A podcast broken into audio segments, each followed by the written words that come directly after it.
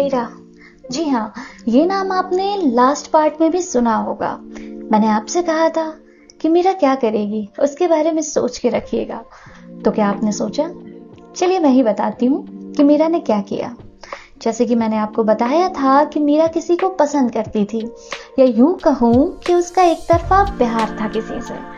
तो आखिरकार अपनी कई कोशिशों के बाद मीरा सफल हो जाती है, उस पर्सन को अपना एक अच्छा फ्रेंड बनाने में। और धीरे धीरे वो उसकी बहुत अच्छी फ्रेंड बन चुकी थी। दोनों साथ में टाइम स्पेंड करते थे। एक अच्छा बॉन्ड था। लेकिन एक दिन मीरा ने ठान लिया था कि वो उसे अपनी फीलिंग्स बता देगी। और हुआ वही कि उसने अपनी फीलिंग्स उस पर्सन के सामने रख दी। लेकिन होना क्या था? जैसे कि मीरा पहले ही जानती थी उस रिस्पॉन्स को। उस पर्सन ने बियाचस फ्रेंड कह के बात को खत्म कर दी। लेकिन मीरा इधर बहुत परेशान हो गई थी। वो इस सच को एक्सेप्ट नहीं कर पा रही थी, जबकि उसे पहले से पता था कि आंसर क्या होने वाला है। ऐसे में मीरा ने खुद को एक कमरे में बंद कर लिया। ना वो खाना खाती, ना अपनी फ्रेंड से बात करती, ना बाहर जाती। दिन रात वो बस इस रिजेक्शन को लेकर सोचती रहती।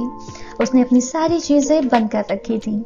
अब over thinking anxiety stress low appetite insomnia जैसी चीज़ें ही उसकी फ्रेंड बन चुकी थी। और इधर ये सारी चीज़ें उसे ले गईं एक अनजान शहर में, जिसे डिप्रेशन कहते हैं। जी हाँ अब तक मीरा डिप्रेशन में जा चुकी थी। जैसे ही उसकी ये बातें उसकी फ्रेंड को पता चलती हैं, मीरा की फ्रेंड तुरंत उससे मिलने आती है, उसको बहुत समझाती है।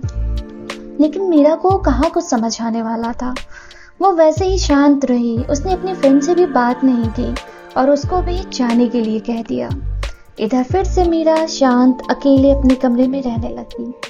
तभी मीरा की सिस्टर ने उसकी कंडीशन को समझा। उसे देखा और उन्होंने गूगल से एक बहुत ही अच्छे काउंसलर की डिटेल्स निकाली और उनसे अपॉइंटमेंट ले ली। सिस्टर के बहुत कहने के बाद मीरा रेडी हुई उस काउंसलर से मिलने के लिए।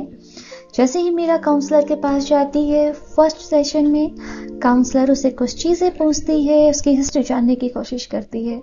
हिम्मत करके मीरा उसे सारी चीज़ें बताती है।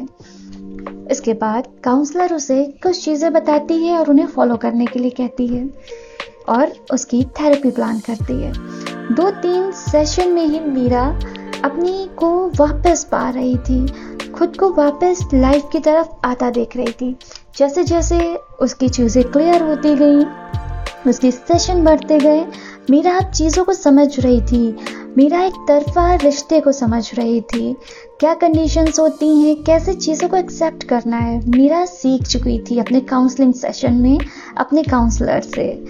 अब धीरे धीरे जैसे ही मीरा की काउंसलिंग पूरी हुई, इसके सेशन पूरे हुए, मीरा वापस आ चुकी थी अपनी ज़िंदगी में। एक बार फिर से वो अपनी लाइफ को एंजॉय करने लगी थी। वो अपने फ्रेंड्स के साथ बाहर जाना, मस्ती करना फिर से शुरू कर चुकी थी। तो जी हाँ ये थी मीरा की स्टोरी थैंक यू